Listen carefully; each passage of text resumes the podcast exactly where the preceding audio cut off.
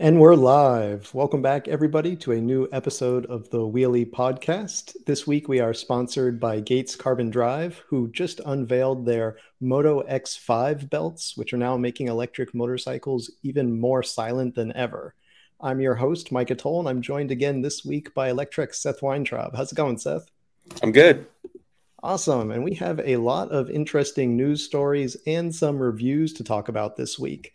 Uh, just a quick sampling of some of the stories we're going to cover. We've got a review of a full suspension fat tire bike coming up. We've got some new electric bikes, including one that looks like a retro sort of Schwinn Stingray. Uh, Amazon has been taking heat for selling devices that allow people to hot rod their e bikes for more speed. We've got a review of Pedego's City Commuter.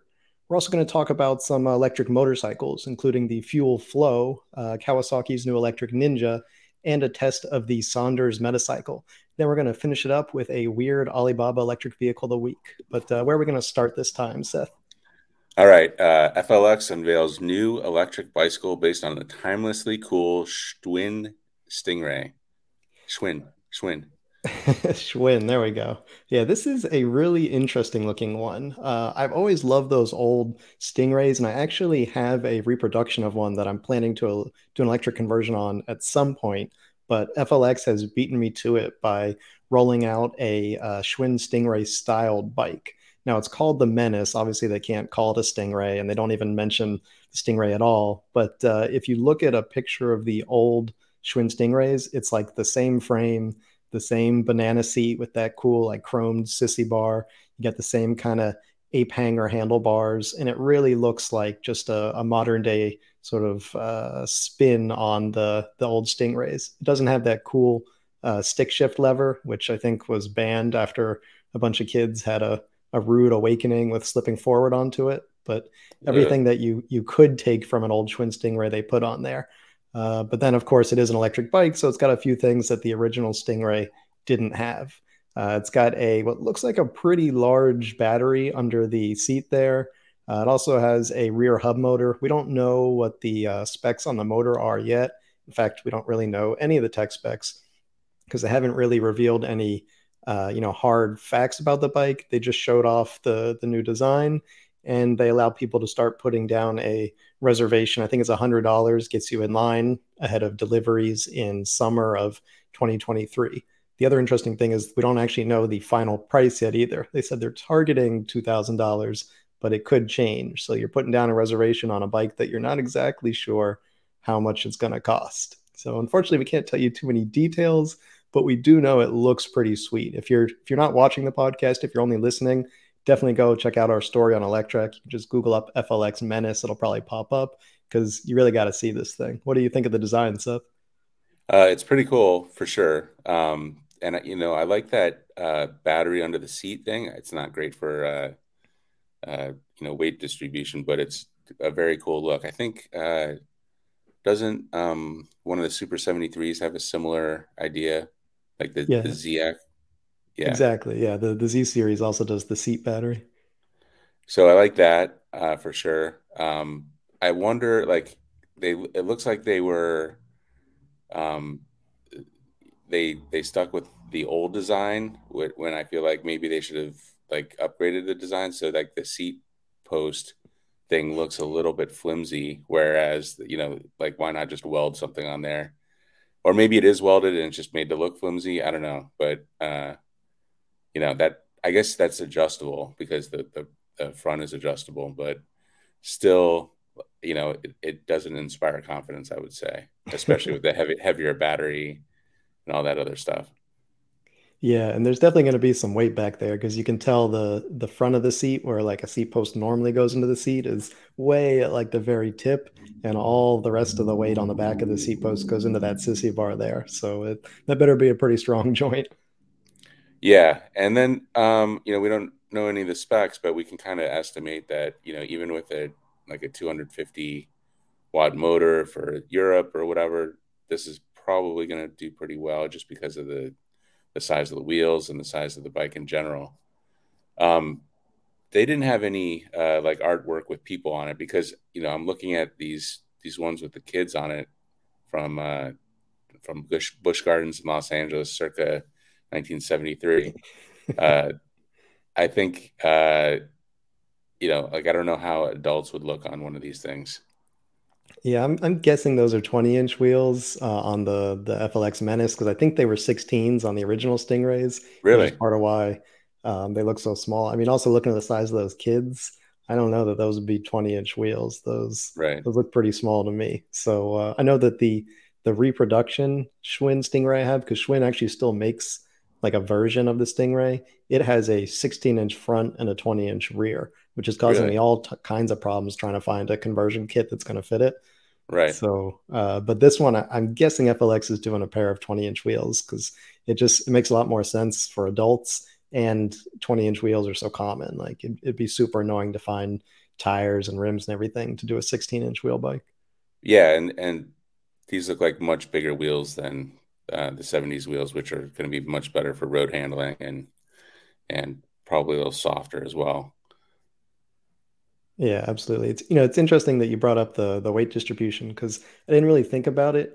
Normally, when you have a hub motor, the battery is very far forward, so when you Right. pick it up, it's still kind of at least forward to back, you're kind of even. But here, it's like all the weight is in the back of the bike. So when you go to pick this one up, your one hand is going to have a lot more weight than the other.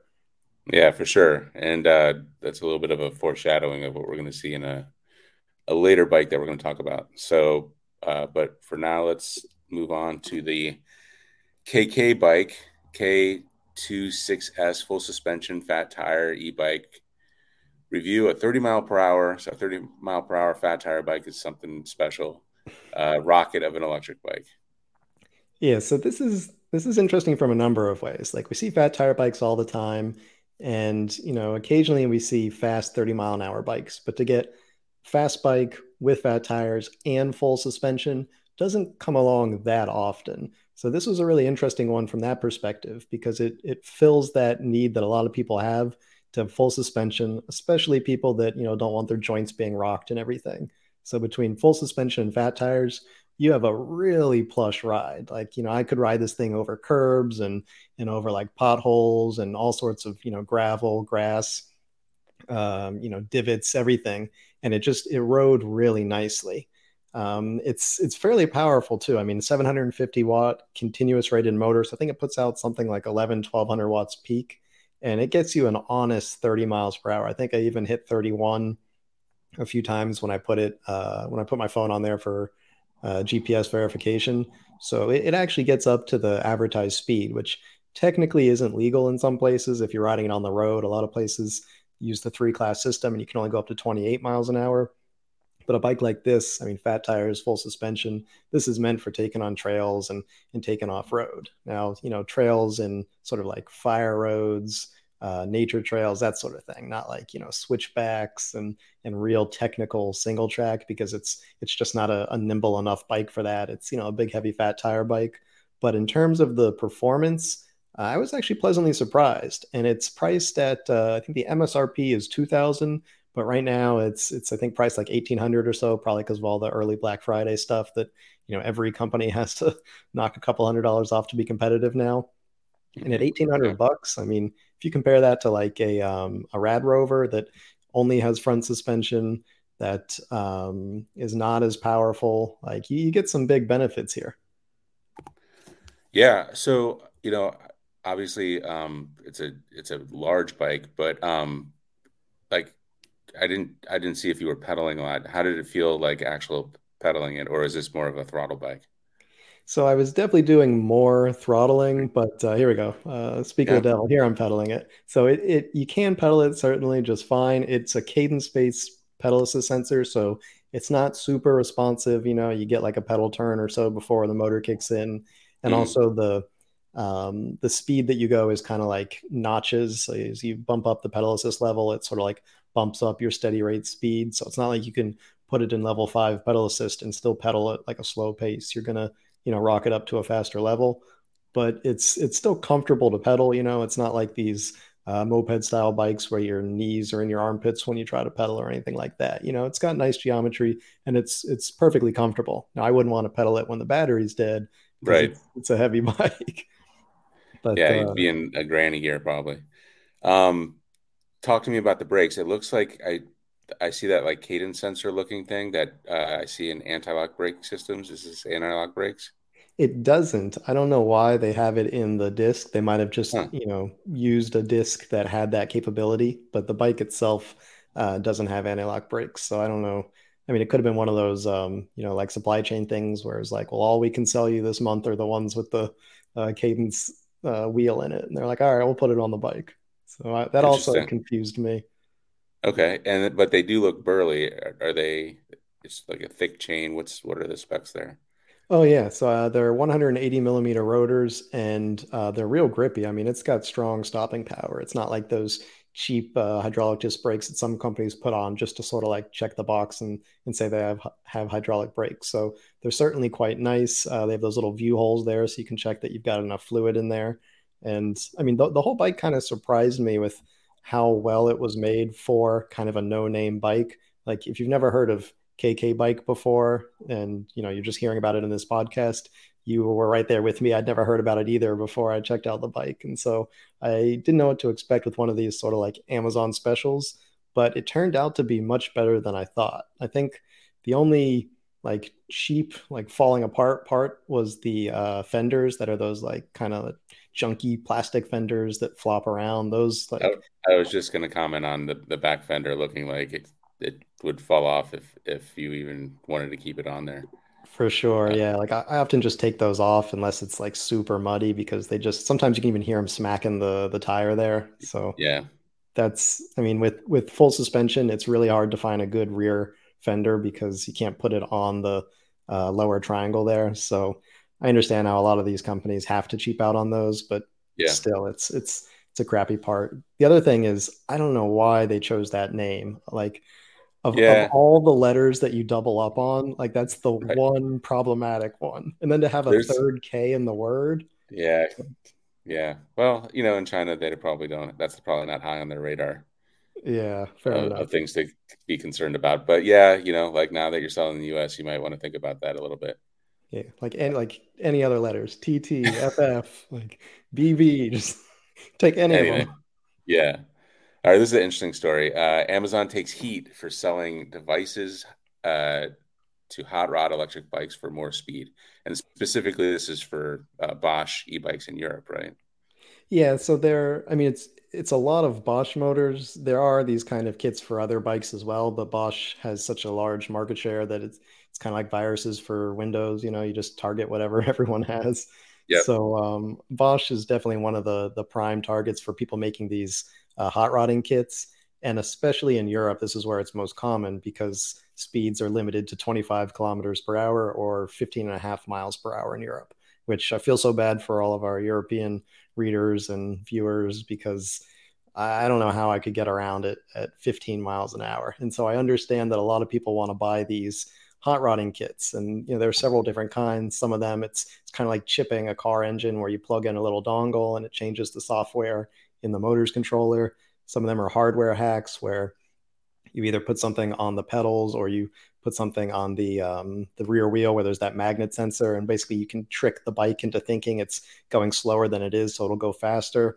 But there are all sorts of you know kits out there to do this, but they're obviously illegal in the countries where you're not allowed to to ride bikes over the speed. And uh, one company in particular, Amazon, has recently been taking a lot of heat for selling these things on its platform because obviously if you're not allowed to use these on the road, then you're probably not allowed to sell them either. And so what Amazon says is that, you know, it's not us selling it, we're just the platform and there are all these third-party companies that basically use us to sell the product. And on the one hand, you know, I kind of get that. It's like eBay, you know, anyone can go on and list something on Amazon.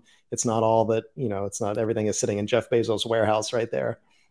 But at the same time, like they're in charge of the platform, they're running it, and they're theoretically in charge of moderating everything being sold to make sure it's all legal stuff. So I, I certainly understand the issue, but at the end of the day, it all comes back to this like terribly limited uh, European law that says that e-bikes can only go half the speed that we can go in the US, which again, in my opinion, seems like uh, pretty ridiculous when someone can pedal faster than than 15 miles per hour.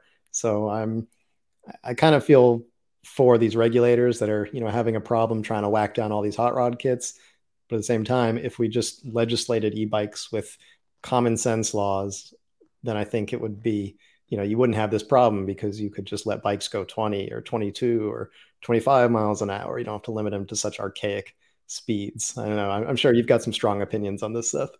Yeah, you know, actually, I've come I've come around to find myself like, all right, well, I get it on like a, a heavy, like a dense bike path. Like you don't want people going, and people are idiots and they go way too fast. Um, so I get it. Like I hate that when when you know you're trying to just have a chill ride and some uh, dude says that hey, I have to go 35 miles per hour down this you know narrow bike path that is winding. Like it's always the people who are making the bad decisions. Um, you know, the bikes are, you know, I hate to say like use the gun analogy, but like, you know, you know, the, the people don't or guns don't kill people, people kill people. It's like bikes don't ride 35 miles per hour, people ride 35 miles per hour. So I don't know. Like I don't know what to what you do about that. I you know, does Amazon sell like chip kits for cars? Like I don't know like what the, where their their legal bounds are but you know, if they don't sell them, somebody's going to be selling them. It's it's not really that's not going to stop the uh, you know getting Amazon not to sell them is not going to stop the proliferation of these these kits. Um, but it is a debate to have. Like you know, certainly it would be nice if people were kind of forced to not go you know on bike paths. and maybe that's a technology thing like uh, you know i'm driving these lime limes around la i'm at the auto show here and uh, by the way, it was really disappointing. There was no mobility stuff at the auto show. No, you know, oh. Sondors didn't have their booth set up. There's nothing. That's a uh, we did see a couple Super 73s in the Ford booth uh, as props, but uh, that's that's as far as we got. Um, but like uh, limes are all geofenced, so as soon as you go into a place where uh, Los Angeles has deemed you know scooters are not welcome, the thing turns off and you have to like kick scoot back to the, the safe zone. Um, and I think that you know maybe like it, that's a, a something to dangle over bike manufacturers. Say, look, you can go off road as fast as you want, you know, as fast as motor will take you, but on you know certain streets, you're you know limited to the speed limit, and maybe other streets and bike paths are limited to another limit. And you know more and more e-bikes are getting gps and and all that stuff. So you know maybe that it's a technology solution that we're after here. Right. Well let me ask you this. What would you think if we sort of regulated bikes the way we do cars where perhaps in bike lanes there was a posted speed limit and every now and again there was a cop with like a radar gun and if you were just going over the bike speed limit maybe it's like 20 or 25 depending on the bike lane you could get a ticket, but we don't necessarily regulate the the bikes themselves. Would you support that, or would that be uh, too far? I, I think so. I, I just don't know if like the amount of resources that um, municipalities have to have a cop with a radar gun. I don't do, do radar guns even work with bikes as well. Like I know when there's like a speed uh, radar thing uh, in our town, like, uh, and I actually like it's on a, a a straightaway and I try to get up to like the speed limit, which is 30 miles per hour. So I'm pedaling really hard. And um, it doesn't get like I will look at the speedometer and it's not accurate. Like it's usually uh-huh. a little bit lower. But when I drive by it in a car, it's it is accurate. So I wonder if they're like the radar guns even work as well at low speeds and you know with bikes not being picked up as well. Yeah, so a lot, a lot of nuance there. Yeah. Yeah, I, I, had one of those radar sign things in, in my neighborhood for a while, and it was the kind where if you went over the speed limit, it would give you a frowny face. And I would try so hard to get that frowny face on my e-bike. I know. I, I'm in the same boat. Like it's just a challenge, and and sadly, I think it's a challenge for some people in cars too. So, unfortunately. Yeah, yeah. Well, there's the old uh, bikes versus cars things, but yeah, I mean, I, I, at the end of the day, I think for me, it's really a matter of both educating riders that you understand sort of what's at stake when you're in an urban area like that that you don't just like fly down a bike lane when you could have you know grandmas walking across the street but also um, creating you know common sense laws that don't limit bikes or manufacturers to such like archaic laws and, and we update them to fit modern cities. Uh, yeah, that's true. Uh, so I'm having trouble opening uh, the Pedego uh, link. Um, uh, so maybe... I might not have linked that correctly. All right, so um, we do have a uh, a Pedego review coming up. I can send you the link for that. But um, let, me, let me just uh, Google the uh, words and see if that works. I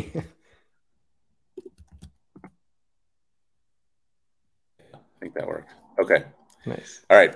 Uh, review Pedego City Commuter Platinum rides dreamy, but the best part isn't even the bike. So uh, Pedego uh, opened a shop in my small little uh, village uh, on the Hudson River, about 30 miles north of New York City. Um, and Pedego shops are owned by, uh, you know, they're like uh, franchises. So they're owned by the local person. And um, it's been kind of nice because, you know, all, everybody in town is talking about electric bikes now. And a lot of people are getting off, of, you know, out of their cars and, and riding bikes around town. We see a lot more bikes.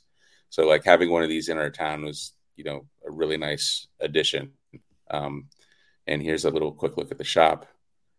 Um, and you know the the so before we even get to the bike, I think one of the big things about Pedego that you know is underrated is that you know sure their bikes cost a little bit more, but the experience of getting the bike. So you know I, I kind of alluded to in the article like usually how we get bikes is like some FedEx guy pushes it off the back of a truck as he's driving by your house. So this is nice. You get you get it delivered by an expert who put it together. Um, you know he put on all the uh, the additions um, and he tightened everything and it's all kind of ready to go.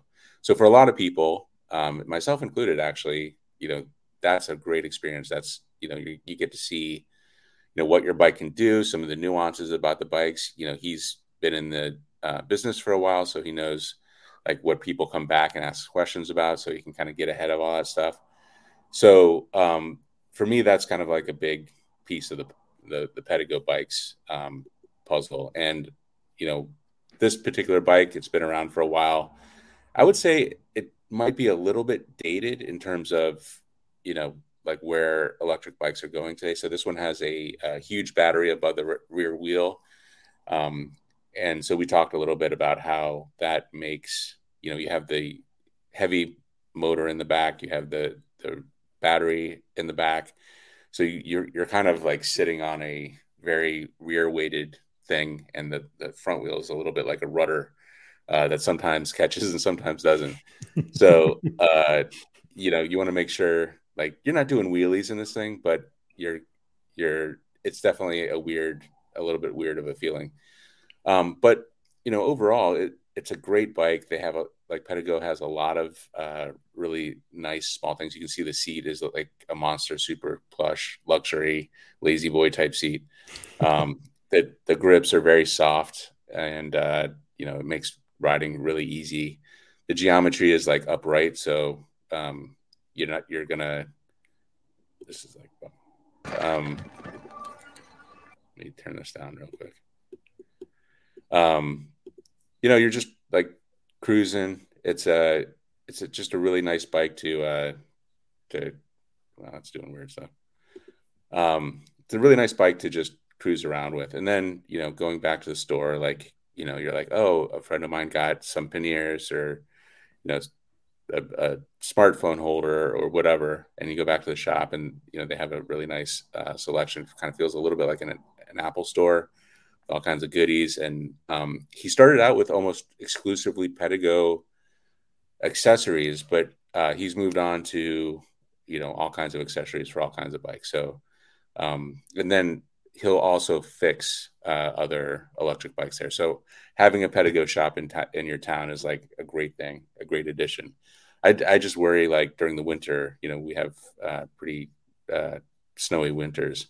I just wonder like how he's going to make it through the winter without, uh, you know, probably not selling too many bikes. Um, have you ever been on uh, one of these uh, Platinum City I haven't been on the Platinum City. No, I'm admiring it from all your uh, pictures, but I've never actually tried one. Yeah, one of the one of the nicer things I thought um, is that it has turn signals and it's part of the battery, so everything's kind of like in one piece. So you, when you you know, if you take your battery up to your apartment, uh, you slide this thing out, and out with it come comes the light. So, I mean, theoretically, you could probably use it as a light or you know, big red light with turn signal. I don't know, but the whole apparatus kind of comes out. So, I don't know. I, I thought that was kind of a nice addition, having turn signals. Kind of, you know, yeah. for this is a road bike, so and no one steals your uh, lights when you you know lock your bike outside if you take your battery in because that's happened to me a lot in the city as i come back to yeah. my bike and my my lights have been removed from it. Yeah uh, so i just you know like really love that Pedego is putting these shops everywhere. People are getting to actually put their butts in seats and and ride e-bikes and i feel like Pedego doesn't get enough credit for that. Um, their bikes like you know let's just be honest here. Like, if you're going on Alibaba and specking this out, you're probably going to pay about half of what they charge. This is a forty five hundred dollar bike, um, but you get every you know you get it all spec together really nicely. They they they put together really nice packages, um, and you get it delivered like all put together. And you have like a shop in town or maybe a few towns over where you can take it when you know like you actually you crash it or whatever. You need new fenders. What you know whatever you need, somebody's right there. Even just like a tune up, it's nice to have those people around. Absolutely. And like you mentioned, the fact that a lot of Pedego stores work on any brand of e-bike is a huge benefit because even now in 2022, you can still go into a sort of old-fashioned bike shop and they'll tell you, "Oh, we don't work on e-bikes." So right. to have that is is so valuable for so many people that don't have another local option for e-bike service or even just like small repairs. Even just like changing brake pads some bike shops won't change on on e-bikes. Which is obviously silly because it's the same you know brake pads as, right. That they probably have in stock. Um, all right. So moving on uh, we're we're out of the pedal bikes and we're into the uh, motorcycles. So Erik Buell's futuristic Fuell Fllow and it's rough to read uh, the extra l's uh, in, in Fuell. All right, electric motorcycle finally opens reservations ahead of launch. So we've seen this one before, right?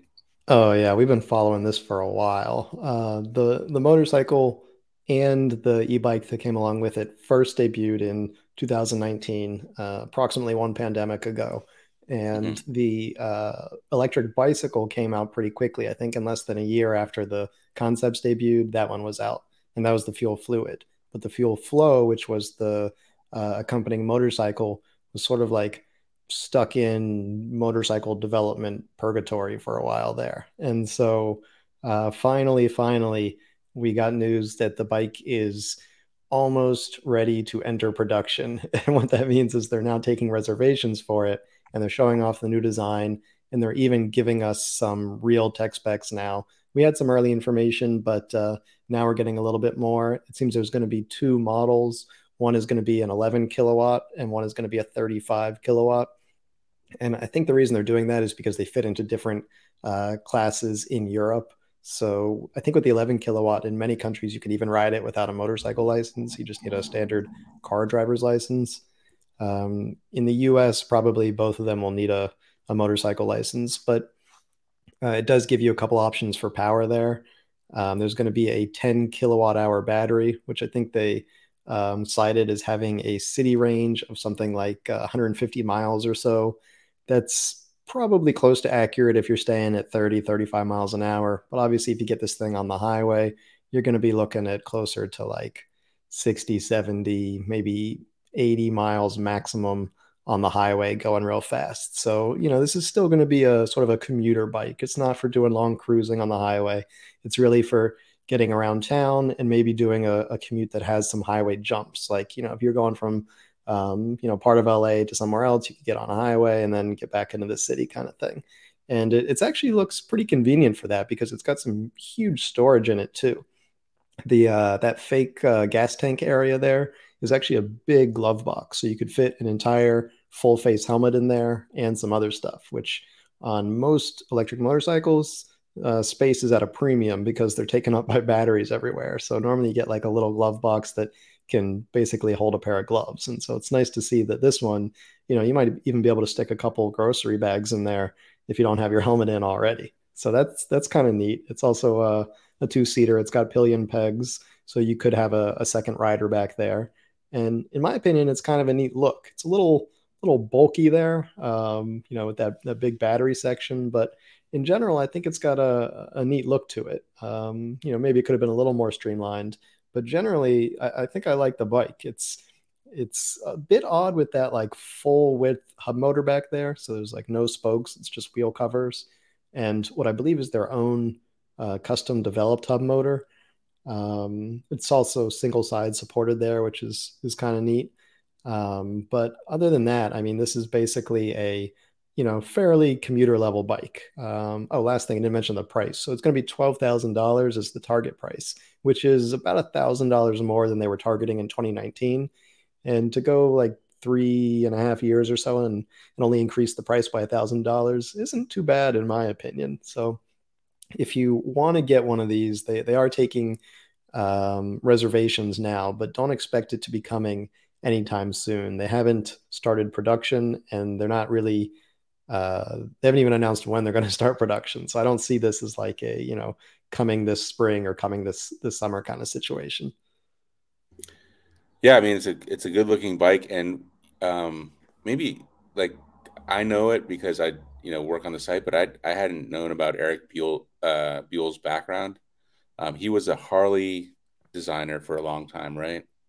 Yeah, so he um, I think he was independent before he uh, joined Harley, but he's got like a storied racing history, and he's like a you know a legend of motorcycle design. Um, he started Buell Motorcycles, which was bought by Harley, um, and spent a long time as a Harley brand before being closed. Uh, I don't really remember exactly when, like 10 years ago or something like that. But when they were building bikes, I mean, people really liked those Buells. Still, like today, when people have old Buell bikes, you know, everyone talks really highly of them. So, um, you know, he's got a huge following. Uh, he's just kind of like a, a living legend in the the motorcycle design world. So to see him come and especially someone who has such a you know like a, a storied history in uh, ice bikes to see him come out and say all right i'm going to build something electric is pretty cool for the industry too because it's like you know th- this guy who has so much history there is saying that uh, you know even uh, as far back as i've gone with ice bikes i can see what the future is and i'm building something electric. So i think that's pretty cool. Yeah totally. And so this is a rear hub motor right? Uh, so you don't have a chain or a belt. Exactly. Yeah. So uh, should be pretty quiet, pretty clean. Uh, might be a little heavy back there, but again, this right. is not like high performance or anything. This is a, a commuter bike after all. Yeah, it, it looks so like nice, and it looks kind of like you know a, a ninja or something, but it's it's actually you know a relatively tame bike. Yeah, so, and it's it's interesting because I feel like he he tried to not go too crazy or anything with the design because you know a lot of people want to see like a crazy looking concept but they don't want to buy one. So I think he right. was you know fairly um, tame with you know not going too wild with this concept and keeping it something that I could see people riding.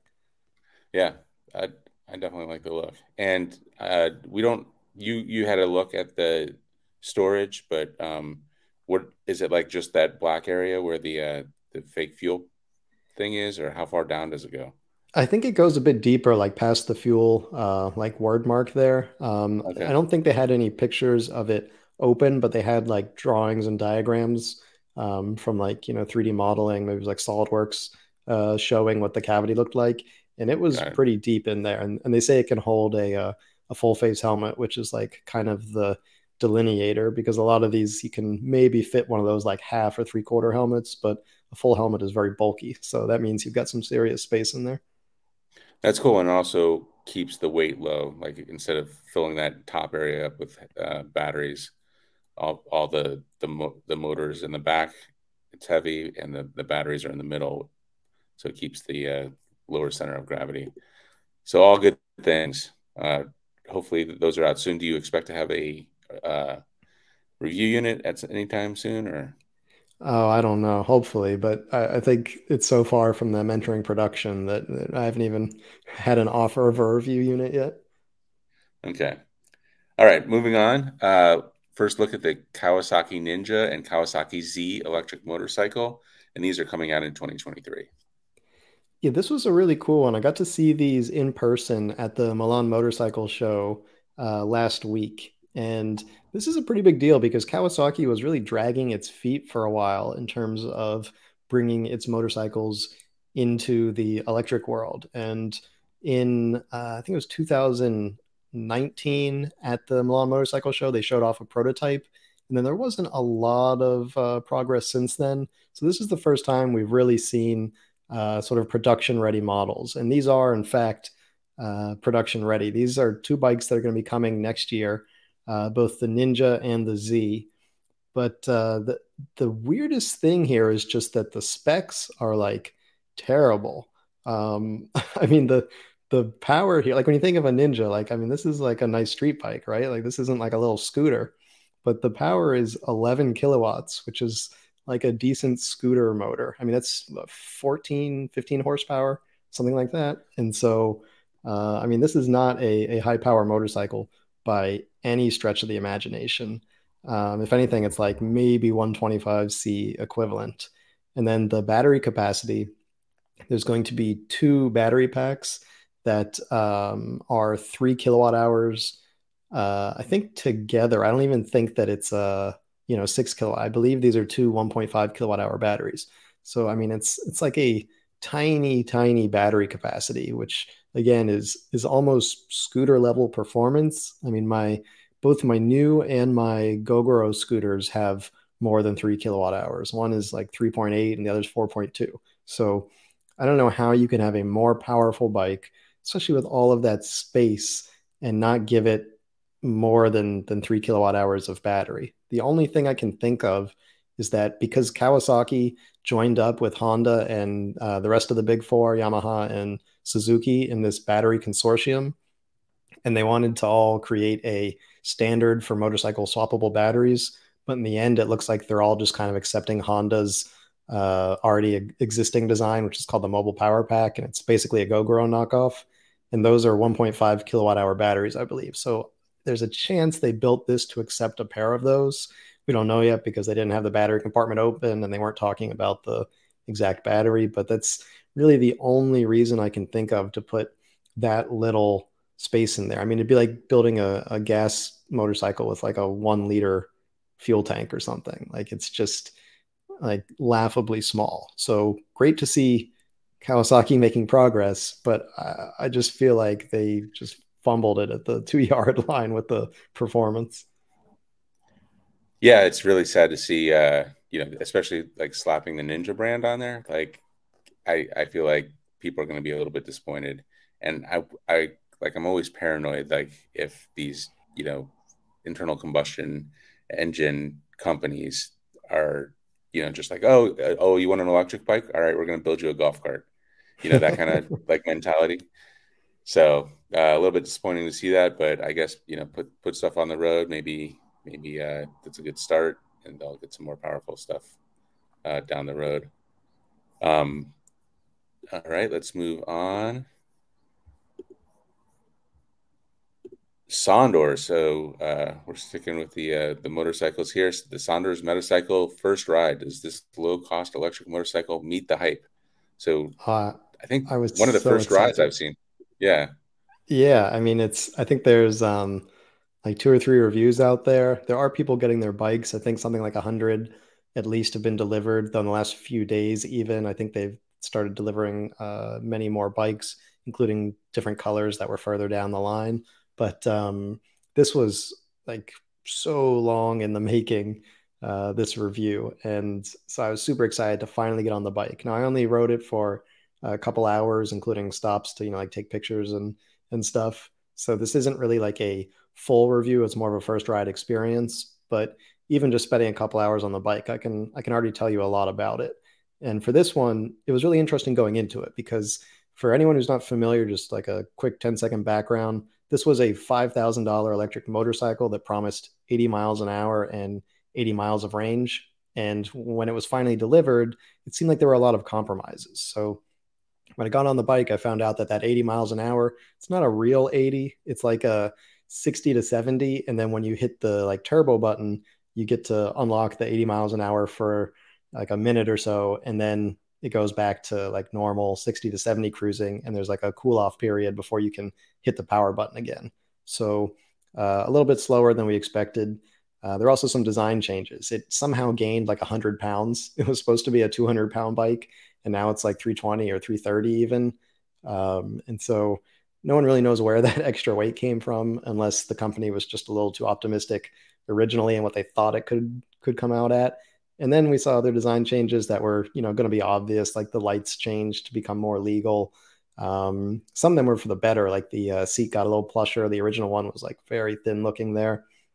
But uh, there are also other sort of like bummers. So, for example, the battery, it's both wider now, so it kind of like sticks out into your ankles a little bit, and it's not uh, a quick release battery anymore. The original design, it was like an electric bike that you put your key in and you just pop it out and you carry it inside, you know, like 50 pounds, so pretty heavy for four kilowatt hour battery, but it's something that you could take inside and charge if you lived in an apartment or somewhere with no street level charging. Now it's it's still technically removable, but uh, unlike the original design there, where you just took it out with a locking key, now you have to take a couple of tools and remove like six bolts or something, and then disconnect a couple electrical connectors, and it comes out. So uh, they call it still a removable battery, but it takes a couple minutes, so it's not really like a quick release battery.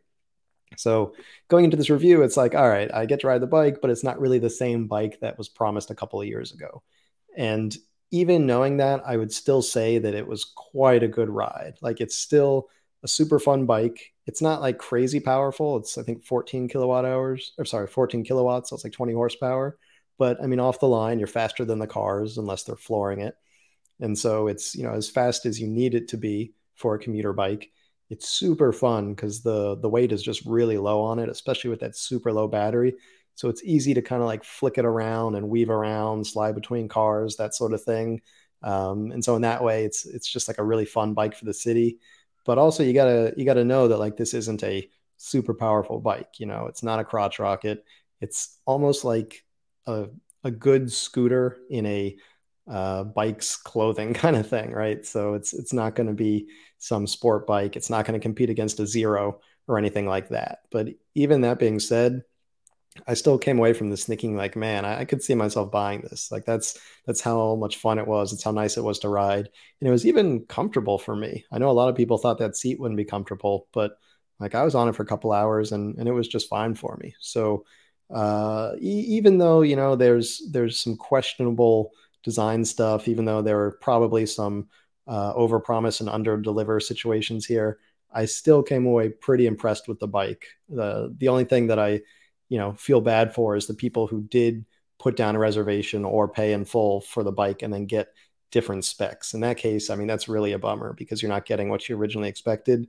But anyone buying one now knows these are the actual specs. This is the actual performance, and even at its current price of 6,500 bucks, I just don't see really any other option in the U.S. market for something that can can touch these specs at this price. Maybe Kollter's close, but it's not even at 80 miles an hour. So I, I still think it's a, a great bike, and I had a lot of fun on it.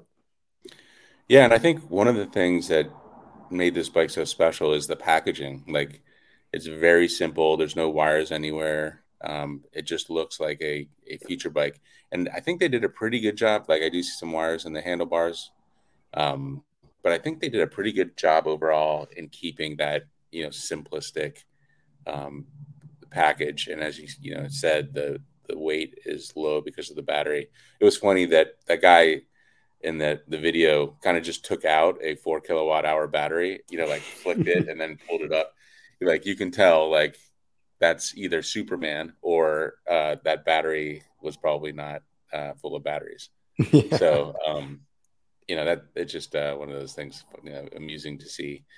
Um, and you know, we've we've we've kind of hounded Sondors in the past for kind of over promising and delivering, but like delivering late, delivering not exactly what you were hoping for, but still like an incredible deal and still you know a good thing. So it's it's a little bit of a bummer. I feel like Sondors has almost got itself worked into you know painted itself into a corner where it has to you know announce like absurd amazing specs because everybody's kind of expecting them to walk walk it back a little bit, walk the delivery times back a little bit. um, et cetera, et cetera.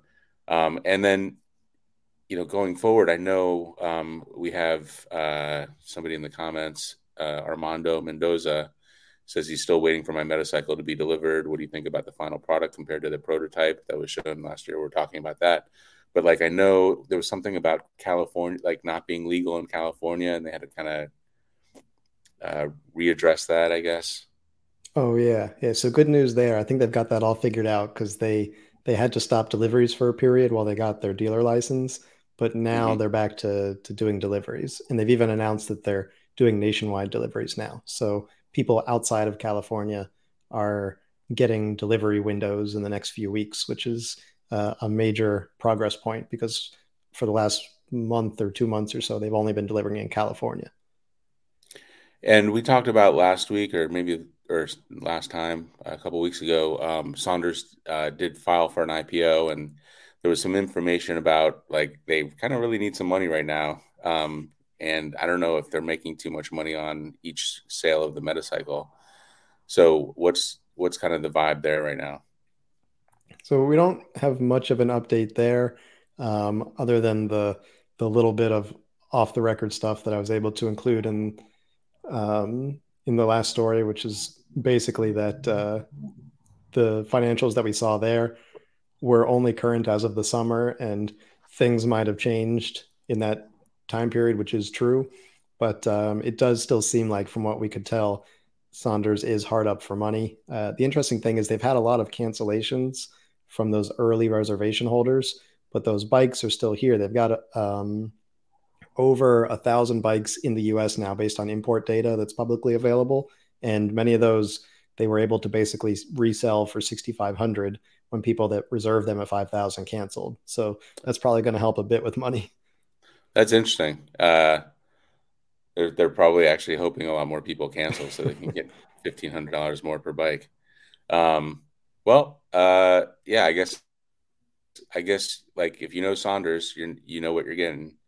Um, so hopefully, uh, people who ordered are happy with their situation. It's, and it sounds like the bike you get, the package you get, you know, once it's legal and everything's good, it seems like you are very like high, you know, it's a very good situation. All right, moving on. Uh, Weird Alibaba, only $2,000 for this great looking electric vintage VW bus with a small twist. And the small twist is that it's also a food truck, this uh, VW bus. Now, it, it is a sort of functional electric vehicle, it looks like you know a classic hippie bus kind of thing, um, but the roof of it pops open and one side folds down like a food counter, and you can legit like operate a taco truck out of this thing. And so it's kind of almost cooler in a way because it's it's open in the center. I mean, a lot of people would use these as like campers, right? So you don't even have to like take a bench of seats out. It's already pretty open. So if you wanted to turn this into like a a utility vehicle or a camper or something, you could do that. Or you could just like run your own coffee cart or anything. I mean, I think, you know, doing an ice cream truck out of one of these things would be really cool because you get that like old timey feel. Um, Bauer, our graphics guy, had me serving, I think, dog food or, or meat or something to dogs, which is an optional uh, direction to go here. But I, I think that, you know, it, the cool thing with these sort of uh, Chinese knockoff vehicles, which that's obviously what this is, is like just a straight 100% copyright infringement knockoff of a of an old VW bus. But the cool thing is that they kind of put their own flair on it. And in this case, it's that like you could do anything with it, including turn it into a rolling business on wheels. I, I would love to see someone, you know, serve an ice cream in Central Park with this thing.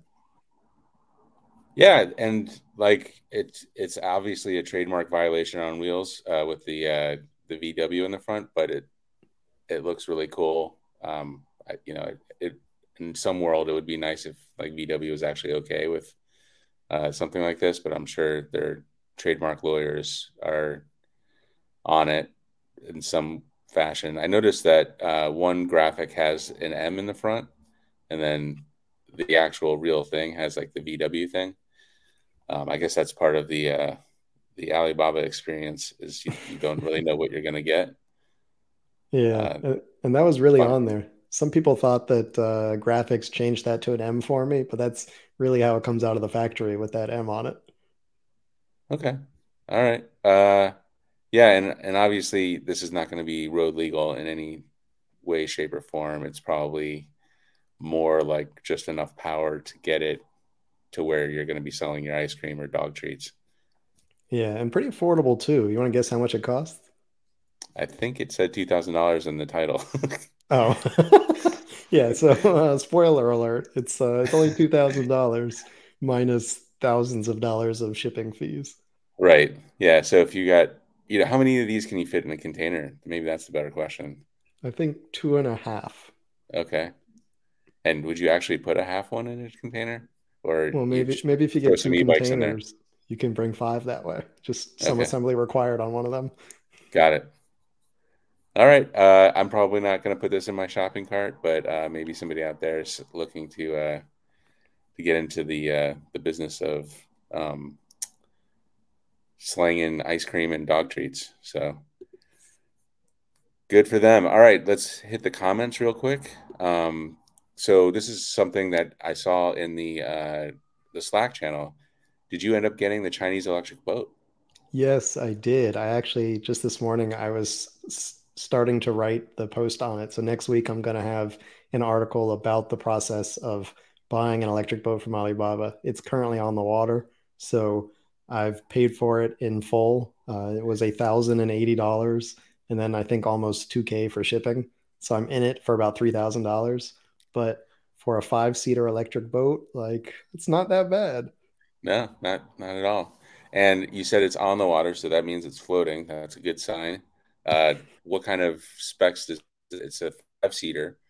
Um, yeah, five seater. What, what, kind of specs are we looking at here? 14 footer. Um, the motor, it's listed as 500 watts, but uh, in China, they usually use continuous watts. And the motor, it seems to be like this big. Like it looks like it came out of a washing machine. So it's uh, probably, you know, putting out at least a thousand watts peak. Uh, but the interesting thing is it's it's an inboard motor, so it's not like a an outboard on the back of the boat. And which is also funny because normally an inboards are on like much nicer boats, not like a thousand dollar crap bucket. So um, there's like a, a, hatch that you can get to the motor, and so I think it'll be really easy to replace, and I could put like a you know pretty good size motor in there. So I'm excited for that. Uh, it also it doesn't have batteries, so stateside I'm going to put about five kilowatt hours of uh, lithium iron phosphate batteries in it. Okay, and uh, yeah, that's nice inboard. You can you know you're at the uh, boat bar and you can be like, yeah, I got an inboard uh, boat out there, and uh, the ladies will not be impressed. Um, so I don't have a picture of it handy, but it's yellow. Uh, we're going to see it pretty soon, so that'll be exciting. And, yeah, and wait, yellow. There's there's one exciting addition to it. You're going to put a canopy on it, right? Or is that did I did I spoil the no, secret? It, no, no, it's it's okay. in the works. So it has okay. a like plastic canopy, but I'm going to add solar to the canopy. Yeah. Nice. Well, that's exciting. Yeah. All, right. All right, moving on. Uh, we talked about the uh, the, the uh, Sondors uh, Metacycle. I'm sure some of our readers have some coming. Uh, we'd love to hear uh, your experiences. Um, James Morrison, uh, we were talking about the laser, uh, so the radar de- detectors, um, or sorry, the, the radars that uh, police use to check bikes. Um, if I guess if they're laser based, um, you'll just need to point them differently. Um, moving on, Carl in San Diego doesn't like the Fuell uh, name for an electric brand. I don't hate it. I I just don't like the the extra L's. It's a little hard to read. I don't know how you feel. Yeah, I mean, technically, fuel doesn't mean like fossil based fuel, right? Fuel is just whatever you put into charge. It's like electricity is a form of fuel, technically, right? Or am I being pedantic? No, I think you're right. Uh, but Carl's probably used to a different connotation, so we'll let it slide. All right. Uh, Owen Darrell says Sondors is consistently terrible at their weight claims. The Rockstar and LX were supposed to be 65 pounds and ended up at 90. Well, you know, like Storm Sondors is a little bit of like uh, an Elon Musk character where I think he has uh, expectations and he tries to get his people on board with this this fantasy dream that he has, and then what ends up happening is uh, they end up somewhere between reality and this fantasy. And I guess you know you're moving in the right direction. You're just you know you can't ever meet these these goals. And I mean, 65 pounds for one of those. If you've seen the the Rockstar and the LX, they're they're large bikes. Uh, so I don't think. I mean, I hate to say it, but I don't think anybody's really believing anything Storm says these days. At least on on paper, we know where he's going, we know where what he's thinking, but you know, it's just not not realistic. Yeah, for sure. It, it's funny because the way you describe it, it sounds like that means the Sondors product is the point where fantasy and reality combine. the spec sheet is the fantasy, and the reality is the uh, the bike in the driveway. The bike in the driveway, and like you said, it he like I have a old Sondors X uh, fat tire bike from like five or six years ago. That bike's great. It's it's not what they said it was going to be, uh, but it's a great bike, and it was at a great price.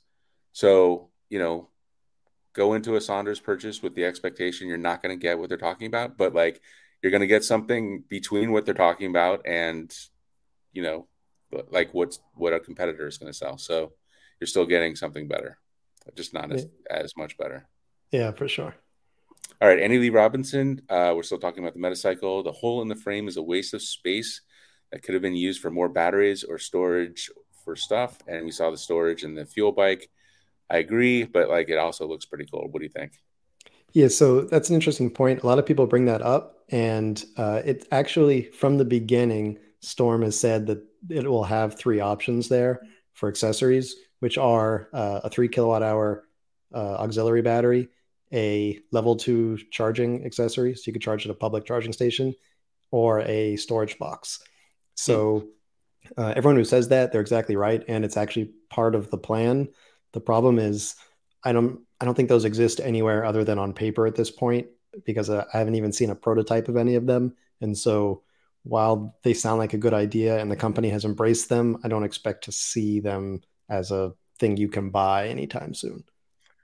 Yeah, theoretically, like a, a charger or a battery would require like a, you know, some sort of module where you would plug that thing in. And I don't think I saw anything on there.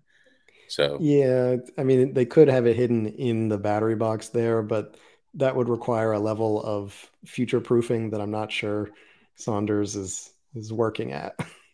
Yeah, yeah. I mean, we know it. You know, we're getting here. All right, uh, Carl in San Diego, 80 miles per hour might be fun to do, but it's horrible for efficiency, which is true. Uh, so that was never a smart design target. Yes, I ride, and that power can get you out of a jam, but not needed.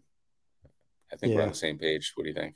Yeah, absolutely. Um, I forgot to mention it, but it is in that first ride where I I wrote that my extrapolated range for that ride, based on how much battery I had left, and as the range I had or the distance I had traveled was, I think, 40 miles. So, and I was using a lot of that 80 mile an hour boost button. So you really cut into your battery capacity when you go that fast. Yeah, yeah, and, and so he continues slow needs to be the new cool. Motorcycles will not survive electrification if you need a 14 kilowatt hour to sell one. Yeah, I mean the the higher end Harley and uh, Zeros uh, really take a, a, range hit when they when they have the huge uh, motors, and and they're used uh, as such. Um, anything to add there? Yeah, no, I mean I, I agree. Also, when you have a bike that looks as cool as a motorcycle, you want to go slow enough that people can see you. Nice. Uh, all right, Annie Lee Robinson. I think Golden Motor do a five kilowatt marine motor. Yeah, I'll have to look into that. Uh, Gold Motor is this like semi-popular Asian company that they kind of make a little bit of everything. I've used some of their e-bike motors like a decade ago. I haven't bought anything from them in a while, but I should look into that if they have a cool marine motor. All right. Uh, Spencer Peterson, also waiting patiently for my 600M Noir Aptera. Oh, Aptera. I don't, you know, the thing about Aptera is like, I don't know which podcast to put that on. Like, is that a, is that this? Because it's a three wheeled vehicle, but, you know, it's street legal. Uh, so like a gotta, crossover episode. Right, right. Um, and I think everybody at Electrek has like uh, six uh, referral Apteras coming their way. So should be a fun time. We'll have our fleet. Um, all right, so let's see. Uh, moving on, Carl in San Diego. I like the idea of a solar junk. So junk is the you know kind of Asian term for a small uh, longboat. Um, uh, thank you for that. I did not know. Yeah, that. no worries. Yeah, uh, we used to go on these uh, junk boat rides when I lived in Hong Kong. It was, it was a ton of fun. I was like, "What the heck um, is a um, junk?" Yeah. So, um, tell me about that. I, I wanted to ask, like, what are the specs of the the solar array that you plan to put up there, and you know, how long will that power your boat, or how fast will you go?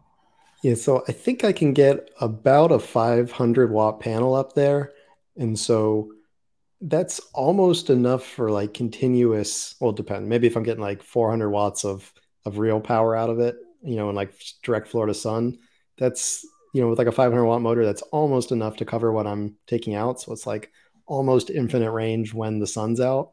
Um, but it kind of depends how powerful that motor really is. You know if it's 500 watt continuous but it's really pulling a thousand then uh, you know i'll be draining a lot quicker. But still i think you know getting a 500 watt panel up there will be a lot of solar. Um, but the other thing is like i don't really know how big the canopy is. With a lot of these alibaba purchases the specs are kind of blurry until you get them in in hand and you can kind of check out the vehicle. So I'll have to see what actually fits up there. Yeah, and you could always slow down a little bit and you know kind of go to where the you know the amount of power coming in is. So yeah, absolutely. I mean, do you even need a, battery in, on that thing? Like you just hope it doesn't get dark.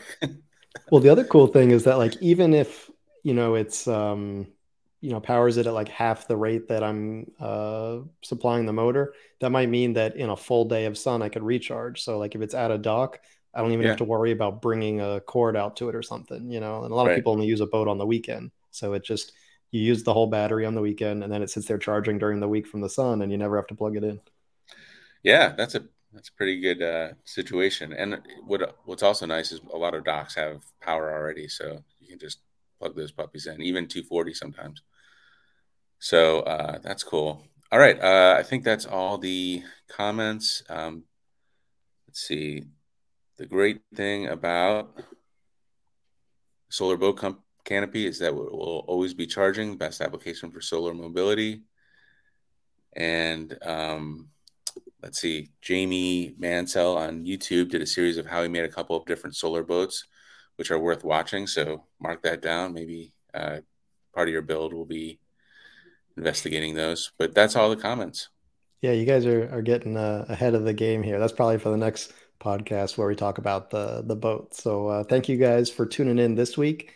And of course, we will see you guys in another two weeks for the next episode of the Wheel-E Podcast. Take care and see you next time.